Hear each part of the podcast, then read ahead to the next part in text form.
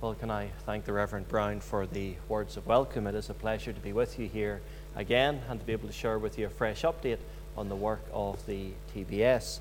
But before we come to the update, I'd like to turn to God's Word, and we're turning to Psalm 12 tonight. Psalm 12, and we'll read the whole psalm together. To the chief musician upon Sheminith, a psalm of David.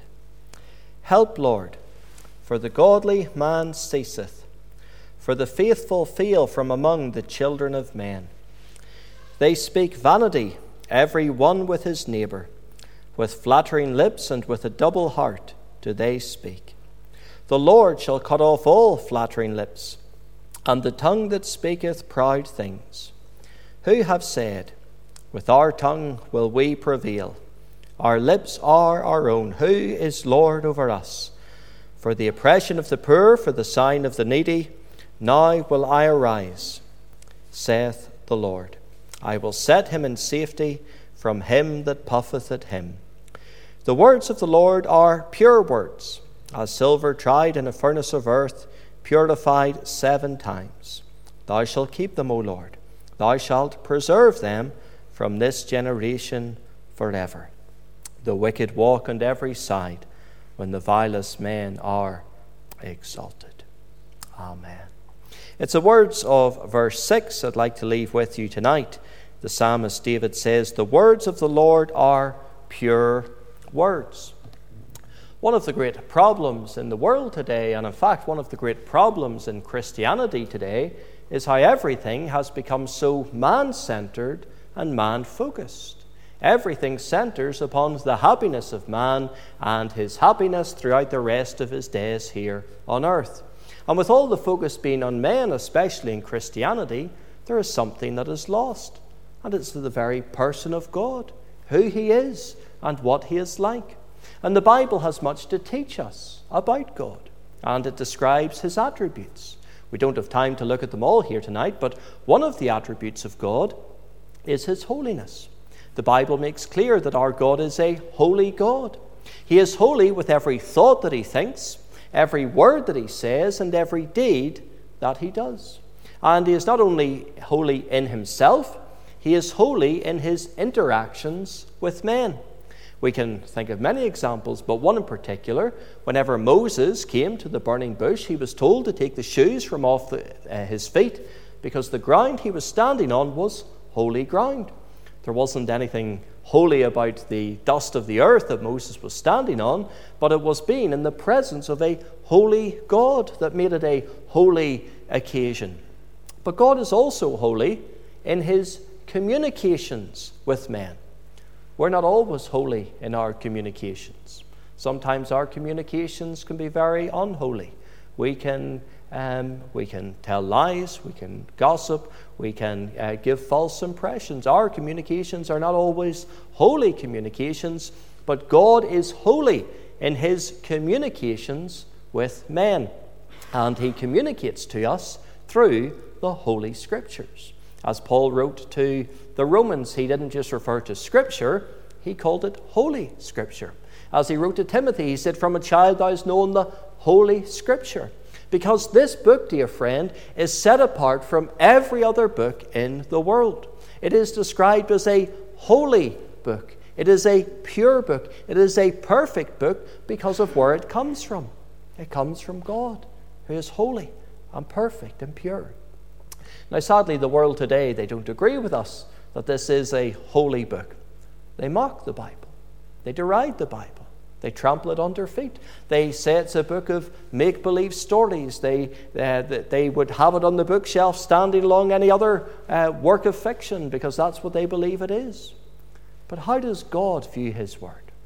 Well, in Psalm 138, verse 2, the psalmist says, For thou hast magnified thy word above all thy name so we can think of all the names of God and how they reveal aspects of His glory. We can think of God's work of creation and providence. And the psalmist says, Thou hast magnified thy word above all these things. So God does not belittle His word. He does not minimize it. He does not relegate it uh, to the lowest possible position. In fact, God does the complete opposite. He magnifies His word, He promotes it, He exalts it, He glorifies it. So, dear friend, God has no low view of Scripture. He has the highest possible view of His word. And so should we. We should not compromise on the holiness and the purity of this book in light of criticism from the ungodly, in light of criticism from within the church as well. This is a holy book from a holy God. So I'd like to speak tonight on the subject of the purity of Scripture.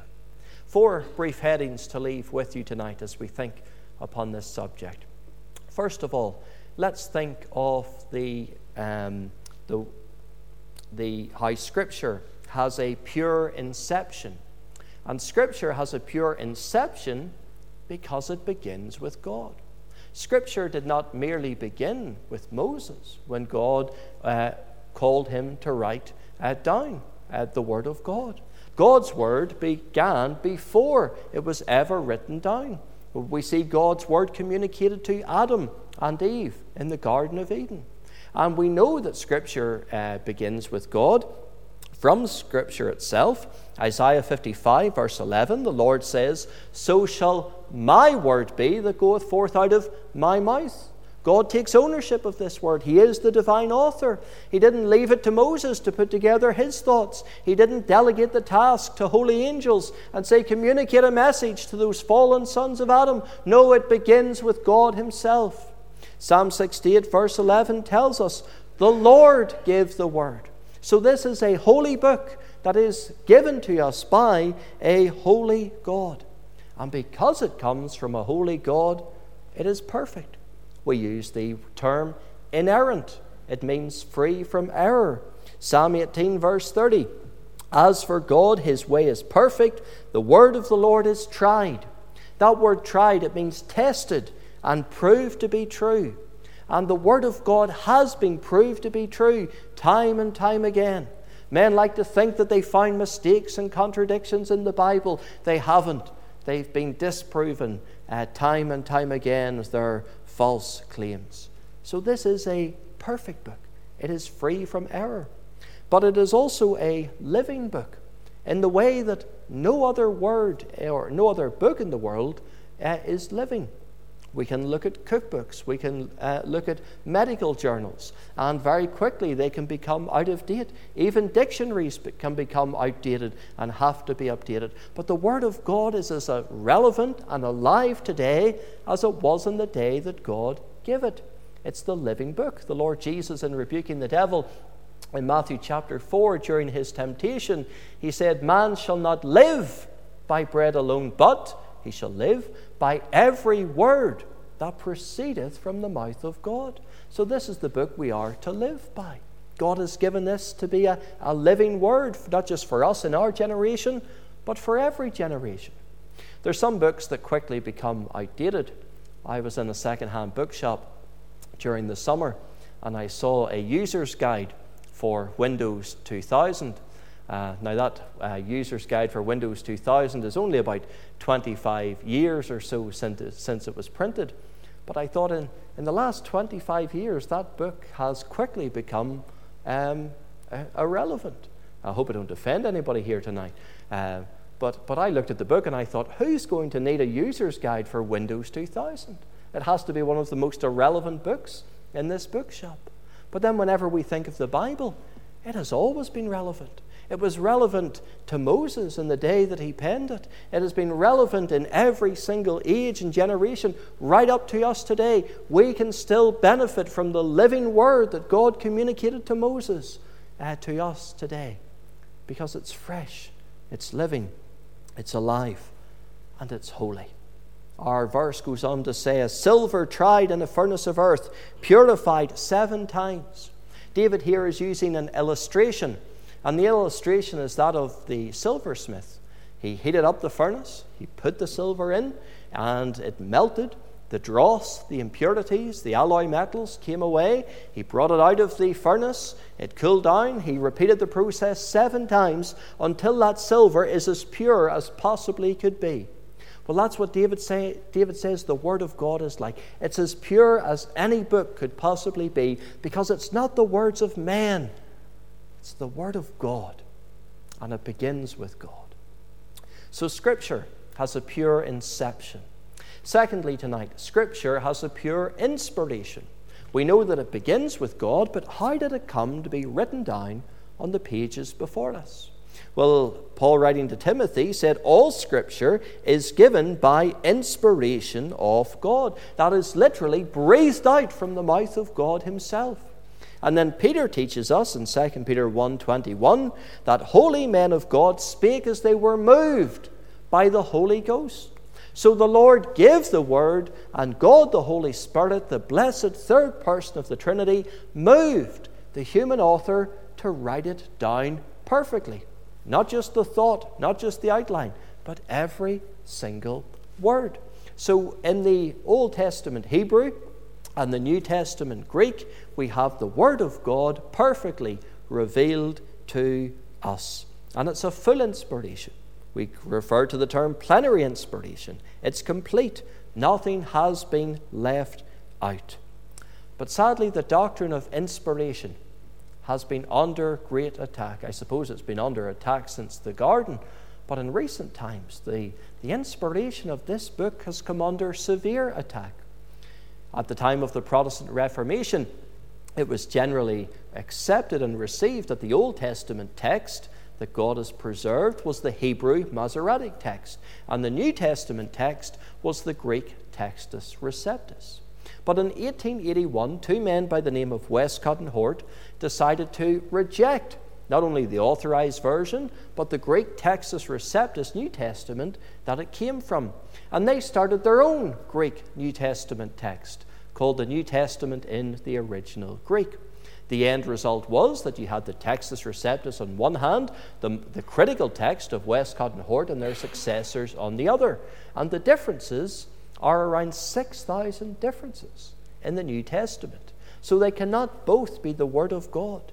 There are too many uh, differences between them. For example, the critical text of Westcott and Hort, it leaves out the last 12 verses of Mark's Gospel. It has Mark finishing with, Then were the women afraid no resurrection appearance of Christ. It leaves out John chapter 8, the story of the woman taken in adultery. That's missing. It leaves out Acts 8:37, the profession of faith of the Ethiopian eunuch. It leaves out the conclusion of the Lord's prayer, for thine is the kingdom, the power and the glory forever and ever. Amen. And there's many parts of verses are missing that are very serious. Matthew 5:44 the authorized version reads, But I say unto you, love your enemies, bless them that curse you, do good to them that hate you, and pray for them which despitefully uh, use you and persecute you. The NIV, which comes from the modern critical text, reads like this But I tell you, love your enemies and pray for them who persecute you. Now you immediately know that that's a lot shorter. It leaves out three pieces of Christian teaching Bless them that curse you is missing. Do good to them that hate you is missing. Pray for them which despitefully use you is missing. We could go on, there's 6,000 differences. We can't list them all here tonight. But, dear friends, this is very serious. The inspiration of the Word of God is under attack. We now have professing evangelical preachers who stand in pulpits and in evangelical churches and they will stand up and make a statement like this. They'll say, There's not seven signs of the cross, there's only six. And then they will say, Luke 23 34, Father, forgive them, for they know not what they do, should not be in our Bible, that it should be taken out. And this is a push that is going on, not amongst the liberals, but amongst the evangelicals or professing evangelicals within Christendom today.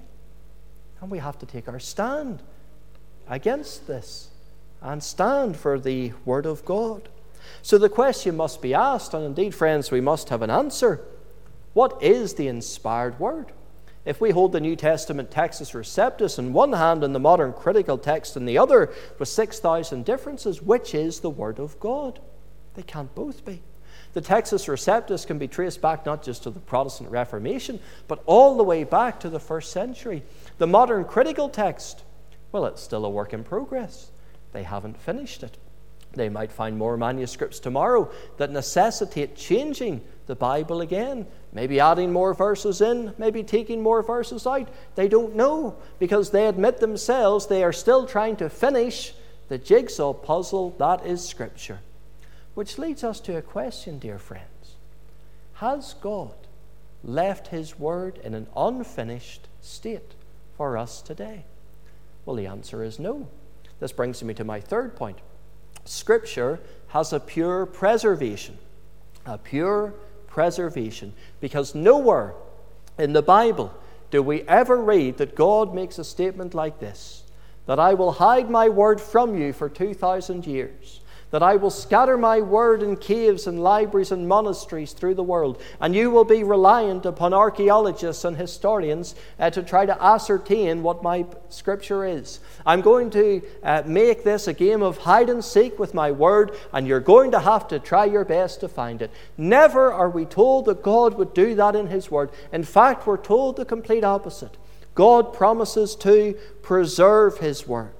Psalm 119, verse 89 Forever, O Lord, thy word is settled in heaven.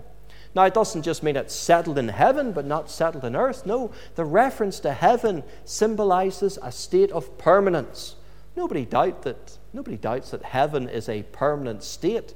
And so, as heaven is permanent, God's word is settled in a state of permanence. 1 Peter 1.25 the apostle says, The word of the Lord endureth forever. That is, it continues to endure in every single age, it's ever present.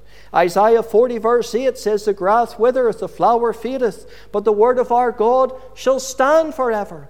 It will stand strong as that beacon of light, shining the, the rays of the gospel over every age and generation. Men can come and receive it and believe it with great gladness.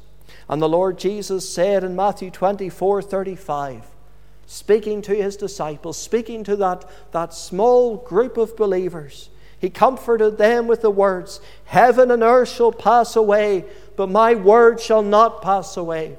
It will always be there. In every age and generation, you will have the full a complete canon of Scripture that you can trust, that you can believe, that you can rely upon, that you can commit your soul and your eternal salvation to. Never does the Lord Jesus say, it'll be lost, it'll be edited, it'll be corrupted. No, it will always be there. And that is what our Protestant forefathers confessed in the Protestant Reformation.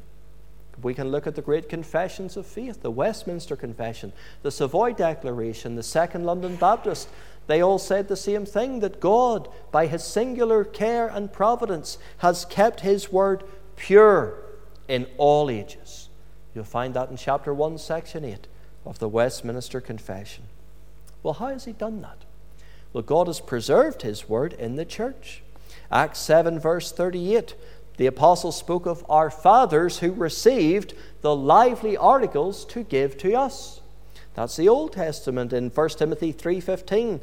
Paul speaks of the church of the living God, the pillar and ground of the truth. Not that the church has permission to uh, invent truth for itself. No, they received the truth in the word of God, and that is what truth is based and derived from. C.H. Spurgeon says the Bible has passed through the furnace of persecution, literary criticism, philosophic doubt, and scientific discovery, and has lost nothing, because God's Word shall forever endure. Fourthly and finally, tonight, Scripture is a pure communication. And Scripture is a pure communication because it is how God has chosen to reveal Himself to us. Scripture is God's special revelation. What would you know about Jesus Christ if we didn't have the Bible? You wouldn't know anything. You wouldn't know a single thing. Your minister would come and preach, but if he didn't have the Bible, he wouldn't be able to preach Jesus Christ. In fact, uh, if we didn't have the Bible at all, there would be no message from God for us.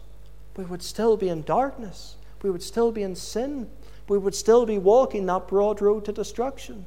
Now, the world today, they say, if your God is real, why doesn't he show himself in some way? We hold up our Bible and we say, God does show himself. He reveals himself through the pages of Scripture. The world says, How do you, uh, your God is a cruel God. He shows no love or kindness at all. We can hold up the Bible and we can say, This book, this communication to us is an evident token that God does love and He does care. He loved us so much that He gave us the Bible. He didn't have to, but He chose to. Because this book reveals His Son. It's the only place where Christ is revealed in the pages of Holy Scripture. The Lord Jesus said to the Jews in John 5 39, Search the Scriptures, for in them ye think ye have eternal life, and they are they that testify of me. This whole book is about Him. And that, that's what makes the Bible so special to the believer, because it's in this book we see Christ. We find Him on every page. Martin Luther said he looked for Christ in every single word. The scripture communicates Christ to us, and it communicates the gospel message to us the pure, simple message of salvation for sinful men and women.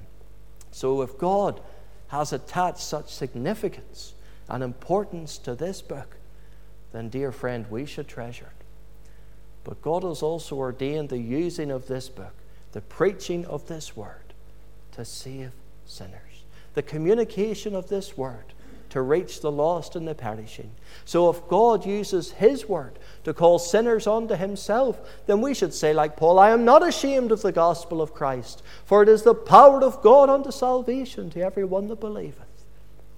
And we should have a heart to share the word of God with the lost, perishing souls in our family, in our work, and in our community so that they too can receive the goodness of God's Word, the blessedness of the gospel, and the Christ that is communicated through it. Well, may the Lord bless these thoughts to us here tonight. I'd like to move on and share with you now an update on the continued work of the TBS. And this is what we're going to look at tonight uh, some updates on translation, some launch reports, distribution reports and some brief news and prayer requests as well. First of all, the TBS began way back in 1831. In the year 1835, a gift was given to the society, a gift of 50 pounds. A lot of money today, but it was an awful lot of money back then. In fact, uh, the equivalent amount today would be about 5,200 pounds. And the people who give this generous gift, they had a condition that it would be used for us to produce our first foreign translation. Prior to this, we had just been printing uh, Bibles in the local dialects, in the English, the Welsh, and the Scots Gaelic. So, after much prayerful consideration, they decided to produce the Bible in Portuguese. This was printed in 1844, and um, in 1994 we did a revision of that translation, which was awarded Book of the Year uh, by the Brazilian Christian Booksellers Association, and it's been extremely popular.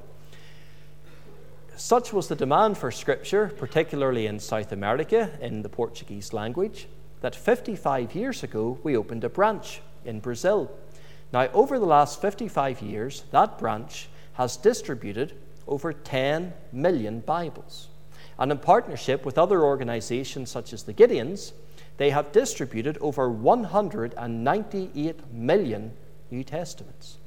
And they have developed a Bible app that has been downloaded over 14 million times. So, that very generous gift of £50 uh, back in uh, 1835, the Lord has multiplied to reach over 220 million Portuguese speaking souls uh, in Latin America. And we give thanks to God for how He has taken that gift and multiplied it many times over to reach hundreds of millions of souls. I often get asked, why do we do new translations? Especially in languages where they already have a Bible and they already have a translation. Well, a number of reasons. First of all, not all translations are from the Hebrew Masoretic and the Greek Textus Receptus. Many modern translations are from the critical text, so they're missing those verses and parts of verses, and some of them have quite deliberate theology. Secondly, some translators have a deliberate bias whenever they are translating the Bible. You only have to pick up the Jehovah's Witness New World translation to see uh, how they have butchered uh, texts that relate to the Trinity. And thirdly, despite the best intentions of some translators, they maybe haven't always grasped the language, and there can be some quite simple uh, but serious mistakes. Uh, even John Wycliffe, who produced the first translation into the English language, he translated from the Latin Vulgate. He translated the uh, uh, well, the problem lay with Jerome's Latin Vulgate. Jerome had the word repentance as do penance. So John Wycliffe, he translated do penance rather than the word repentance. So even the best of men uh, can make mistakes. But here's some examples of why there's a need for revisions in some other languages. In Psalm 40, verse 7, in the authorized version, it reads, Lo, in the volume of the book it is written of me. And every English translation that I have looked at has the translation of me. But the French Louis Segond Bible, which is one of the most popular in, in the French language, has, uh, with the scroll of the book, written for me. Now, this is, of course, a messianic psalm. And there's a big difference between a, a book being written of somebody or for somebody. Well, of course, the Bible was written of Christ. But Louis Segond apparently didn't like the messianic psalms, so deliberately misinterpreted to obscure this messianic prophecy. The Chinese Union version is used by over 99% of Chinese Christians. Sadly, it's not from the received text, it's actually from an English translation, the Revised Version. And in Genesis 3, verse 4, it has a very simple and basic mistake. And the serpent said unto the woman, Ye shall not surely die, is the reading of the Authorized Version. The Chinese Union version has, The snake said to the woman, You may die or you may not die. Well, there's a bit of ambiguity there, a bit of uncertainty. Again, it's a very poor translation of that verse that should have been picked up and should have been corrected. The Turkish translation of 2008, Matthew 5:48, it should read, "Be ye therefore perfect, even as your Father which is in heaven is perfect." The Turkish do have a word for perfect, but they have deliberately chosen a weaker word, the word competent. And dear friends, I put it to you that it's blasphemous uh, to say that God is merely competent. Uh, he is, of course, perfect.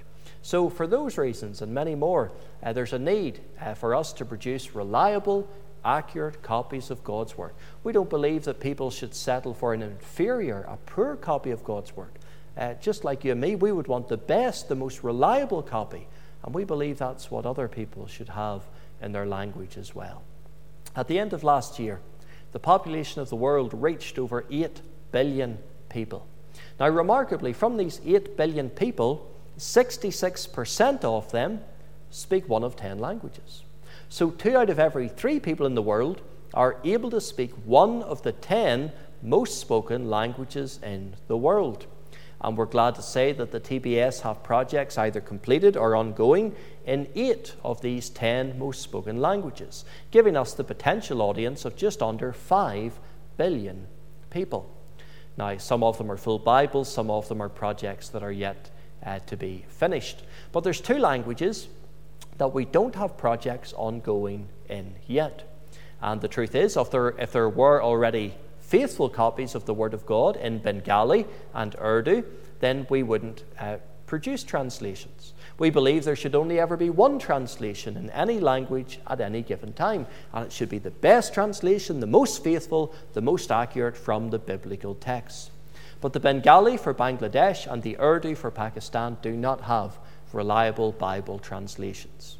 So we would ask you to pray that God would raise up translators and bring them to us. I often get asked, how do we find our translators? Well, the, the answer is we don't. We pray that God would raise up translators and bring them to us. If we were to try to find translators, it would be like looking for a needle in a haystack. So please join us in praying uh, that very soon these two languages uh, combined, they have over half a billion speakers, and they need a reliable copy of God's Word. The Bible Society of India, which does a lot of translation work over in the East, uh, apparently they don't translate from the original languages. They translate from an English version, and it's not even a good one. They translate from the English Good News Bible, which is one of the most liberal of all the English translations. So we start with the Gospel of John, we translate it, we move on to the New Testament. Once it is translated and printed, then we print the uh, New Testament while they work on the Old Testament. So currently we have um, 21 Bibles, 18 New Testaments, and 21 Gospels in print. But behind the scenes, we have 52 projects that are currently ongoing. And we have to give thanks to God because in the last 18 months or so, He has raised up uh, a tremendous amount of translators who, who are giving themselves to the vital work of Bible translation so that their fellow countrymen uh, can have the Word of God in their own language. Uh, we have 15 potential projects we are examining the viability of. Uh, we have another 12 we are consulting on and there are four that are currently at a stalled stage. This can happen through sickness and illness. Uh, we just heard today that one project might have to uh, be um, suspended temporarily while one of the lead translators is going through cancer treatment, so they would value your prayers for that. Uh, but this map gives you a bit of an indication as to the wide scale of the work. We have printed this map out. Many people have asked for it. And one of the leaflets on the stand, you'll, um, you'll see it has this map on the inside. If you'd like to take it, put it inside your Bible and pray over these languages. Uh, I know the translators would, uh, would, would greatly value your prayers. Moving on to mention the translation launches.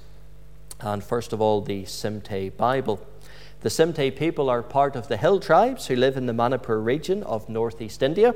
The gospel first came to the Manipur region around the start of the 20th century through British missionaries. William Pettigrew was one of the first missionaries to work amongst the hill tribes of the former Manipur kingdom, and he laboured there for around 40 years. And many churches were established among many of the different tribes.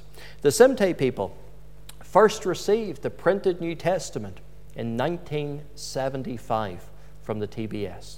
Do you know how many books they had in their own language prior to 1975? The answer is none. Our New Testament was the first book ever printed in the Simte language. We completed the whole Bible, and it was finished and printed in 1992. In 2015, a report highlighted the importance of our Bible in shaping the Simte language. It said, We, the Simte, are just at the stage of developing our literature, dialect, and grammar. As such, the Holy Bible has become more or less our dictionary and grammar book. Well, improvements were needed upon our first edition, so a revision project was undertaken. That was completed in 2021, and in February last year, we shipped over 6,500 Bibles to the Manipur region for the Simte people. This is a video showing the Bible arriving with the Simte people for the first time since 1992.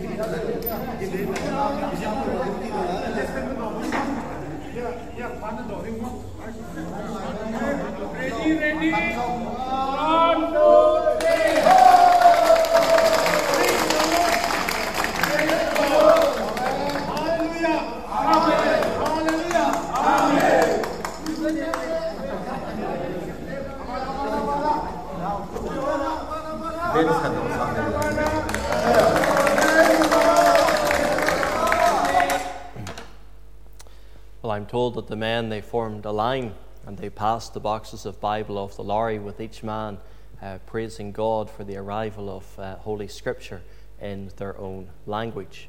Whenever we launch a gospel, a New Testament, or a Bible, we have Thanksgiving services, and these were held in several uh, churches of the Simte people. And you'll notice that some of these young people weren't even born the last time the Bible was printed for them back in 1992. They formed lines the length of the church and down into the streets in some uh, instances to get their hands on copies of God's Word. The Simte people number in their tens of thousands, about 70,000 Simte people. But so there was enough uh, for one for each Christian home, but they also wanted to reach the unconverted. So they went to the lost and offered them copies of God's Word so that they could uh, learn about the, the wonderful Saviour of sinners.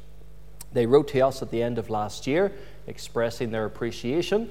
One pastor mentioned how uh, inconvenient preaching had been without a copy of the Bible in his language. The copy that he had had worn out many years ago. He was having to preach from memory or translate from another language. Another mentioned how many of the youth and the Sunday school students have a Bible for the very first time. If your house is anything like my house, you probably have shelves full of Bibles, but uh, that isn't the case amongst the Simte people. Another expressed gratitude how having a Bible after a gap of 25 years or so means quite a lot to them. One pastor mentioned that it's a pleasure to know that many of our church members have read the Simte Bible cover to cover. In that nine month period from the Bible was launched till we received that email, some had even read through the Bible twice. One of the men who received a copy the day it was launched was a student, and he started reading the Bible the day he got it and seven days later had the whole Bible finished. Such a hunger for the Word of God. And this was a common theme. Our new Bible has blessed me tremendously. Please pray for the Simte people, in fact, all the, the tribes of the Manipur region. There's been great civil unrest there um, from uh, the earlier part of this year. Uh, there's, they've been attacked by some of the Hindus and many have had their churches burnt down, their homes have been attacked, many have been displaced, some have been injured, and some have even been killed. So please pray for peace uh, in that region and that even these persecutors uh, would be converted and come to faith in Christ. Well, the next one to mention is the Amharic New Testament. Amharic is a language spoken in Ethiopia. They also speak it in Eritrea, the little country just to the north of Ethiopia there. And there's also speakers in South Africa, about half a million, some in Israel, Egypt, the UK, the USA, France, and Sweden as well. But Ethiopia is the main language. It has a population of over 118 million people. There are 88 languages spoken in Ethiopia, but Amharic is the main language. It has around 57 million speakers. Now, they do have the Bible in Amharic, but they're not very good and they're not very reliable. Uh, many of them are from the modern critical text, but even some of the older ones that are from the Textus Receptus are poorly translated. So, prior to the launch of our New Testament last year in December, our lead translator asked for a meeting of the leading evangelicals. And remarkably, about 70 of them came out. And he told them about all the mistakes, all the errors, all the problems in the Amharic translations, and why we produced our New Testament and he was expecting a bit of a backlash, but there wasn't one. In fact, there was a silence. In the end, one of the men stood up and he said, We cannot disagree with anything you've said about the current Amharic Bibles. And if your translation is as good as you tell us, you will have our full support. So uh, we went from having one or two launch services in Ethiopia last December to having five.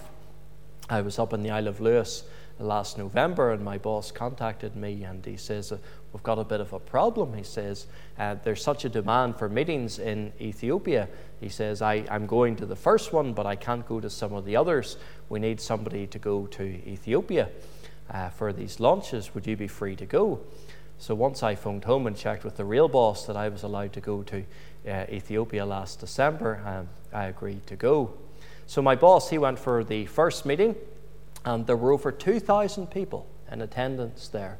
And they didn't come because the TBS are famous. We've never been in Ethiopia before. They came because news had spread about the reliability, the accuracy of our New Testament. I was there for the launch of the uh, um, New Testament in Debre Berhan, which is about three and a half hours north of Addis Ababa, and there were over 500 people who came out to that meeting. And they didn't come to hear me, they came because um, they had heard of the uh, New Testament. One man told me he traveled over three hours on a bus just to get to the meeting. And the buses in Ethiopia aren't as comfortable uh, as the, the Wright buses here um, in, in, Belfast. This is our lead translator, Haile Emeru, addressing the meeting And everybody who attended one of our launch services left with a free copy of the Amharic New Testament. This is 2 Timothy chapter 3 being read. ቅዱሳን መጽሐፍትን ታውቀሃል። ቁጥር 16 መጽሐፍ ሁሉ በስትንፋሰ እግዚአብሔር ተሰጥቷል፣ እርሱም ላስተምህሮ፣ ለተግሳጽ Well, I spent over seven hours in the car with uh, Haile Emery, traveling there and back, and we never went more than 15 minutes without his phone ringing. Are you the man who has these New Testaments? We've heard about your meetings. Can you come and do a meeting in, in our church? Can you do a meeting in our area? Can we please receive some copies of your New Testament for our church? One man phoned up and he said he was part of a denomination. They had about 45 churches, about the size of our own denomination here in Ulster. And he says, if you'll come and do a meeting for us, there'll be several hundred ministers and elders who want to hear about your New Testament. Normally, we have to write out and advertise that we are launching a gospel, a New Testament, a Bible. In Ethiopia, it's working the other way round. We had to have four more services in Ethiopia in the springtime, and there were thousands of people attended these meetings. At one of the meetings, we had only taken um, a thousand New Testaments because we didn't think there'd be any more than that would come. And over 1,250 people came to that meeting. Sadly, some left without a copy of the New Testament. But such is the interest and the hunger for the Word of God there. We also had a meeting in South Africa that was extremely well attended, and they want more meetings amongst the Amharic speakers in South Africa. One of the other reasons I was there was to look at a distribution centre. In order to circulate printed material in Ethiopia, you have to be registered there. Otherwise, you can get in trouble, you could even be banned. The Ethiopians are not looking us to do everything for them.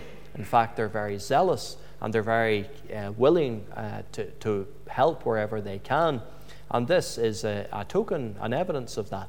A Christian uh, owns this uh, office complex, and he has very generously provided us with a state of the art office um, that we can use as a distribution center in Ethiopia uh, for a couple of years, rent free. So we give thanks to God for that. So we started giving out the New Testaments last December. 10,000 arrived in Ethiopia. Within a couple of weeks, they were all gone. Since last December, we have uh, sent over 85,000 New Testaments to Ethiopia, and they're flying out. There's such a hunger and demand for the Word of God there. I have to go back to Ethiopia in a couple of weeks' time. They're having more meetings uh, this December. Um, I, I, think of about four or five uh, meetings maybe planned uh, in the time that I'm going to be there. The people are lovely. Uh, they're so kind, so hospitable. There's awful poverty in Ethiopia. Um, everywhere in the cities you turn, you see, you're reminded of the awful poverty. But the greatest poverty is a spiritual poverty. 40% are Muslim, another 40% are Ethiopian Orthodox, and they have no interest in the Bible. But there is a small remnant who love the Lord and who want to make Christ known in that land.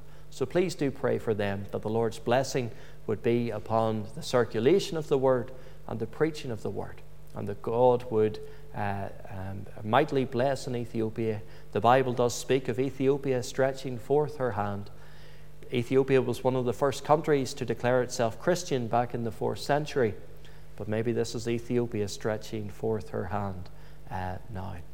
Just very quickly in closing, just to mention Bible distribution. We distribute Scripture in two ways. We sell to those who can afford to pay for it. Over the last two years, we've sold over 4 million items, and then proceeds from our sales go into our grant fund that enables us to give away Scripture to those who can't afford it. And over the last two years, we've given away over 3 million items. Last year alone, our Scripture went out in over 40 languages to 112 countries. And it's for reasons like this. This is a pastor's Bible from Malawi. it runs from Leviticus to Thessalonians because he's worn through the pages.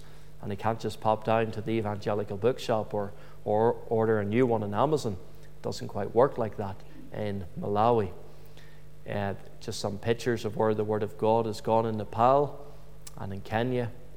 And there's been a tremendous interest in the Word of God in South America. We have recently launched our Spanish Bible. We printed 30,000 copies for South America. We've been holding several uh, launch services and conferences down there, and they've been extremely well attended. Uh, it's uh, so encouraging to see what the Lord is doing in South America.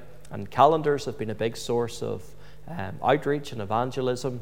And they, many people have wrote to us down through the years testifying how the Lord has used a calendar in their conversion.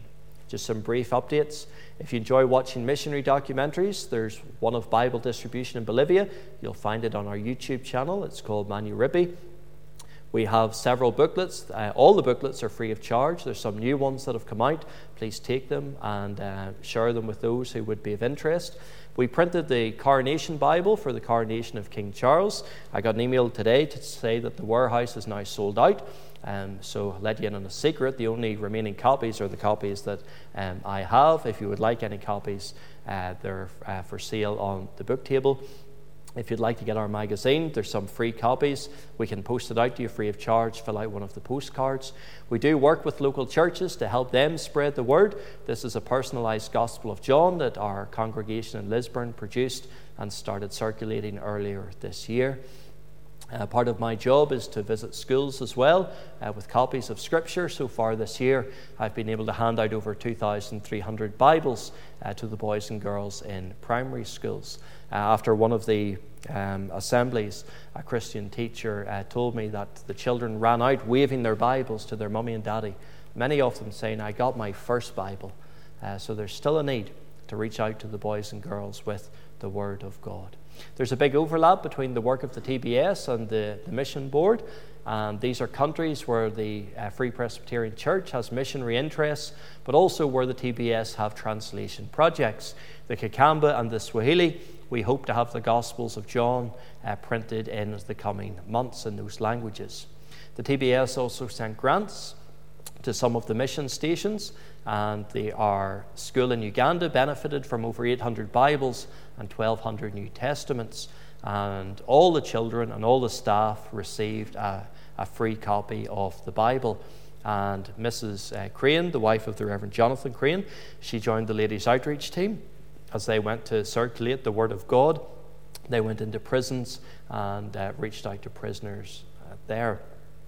We also sent a grant to Kenya in recent times of over 400 Bibles and 300 New Testaments, and uh, another grant has gone out uh, to the Reverend Patterson in recent months. Also, as well as the printed page, we're getting Scripture online for the many people who would be persecuted if they were found to have a copy of the Bible or the New Testament, but they can go on and read the Word of God on our website. Some of our partners are producing them in audio, and we're also working on a unique translation, a British Sign Language translation, where videos will be uploaded to our website of the Word of God being communicated by sign language. And, dear friends, that's only a fraction of the work that the TBS are engaged in. I did joke with your minister that I could go on to after midnight with uh, keeping you up to date, um, but uh, I'll have to leave it there for tonight. But can I thank you for your continued interest and thank you for your prayerful support.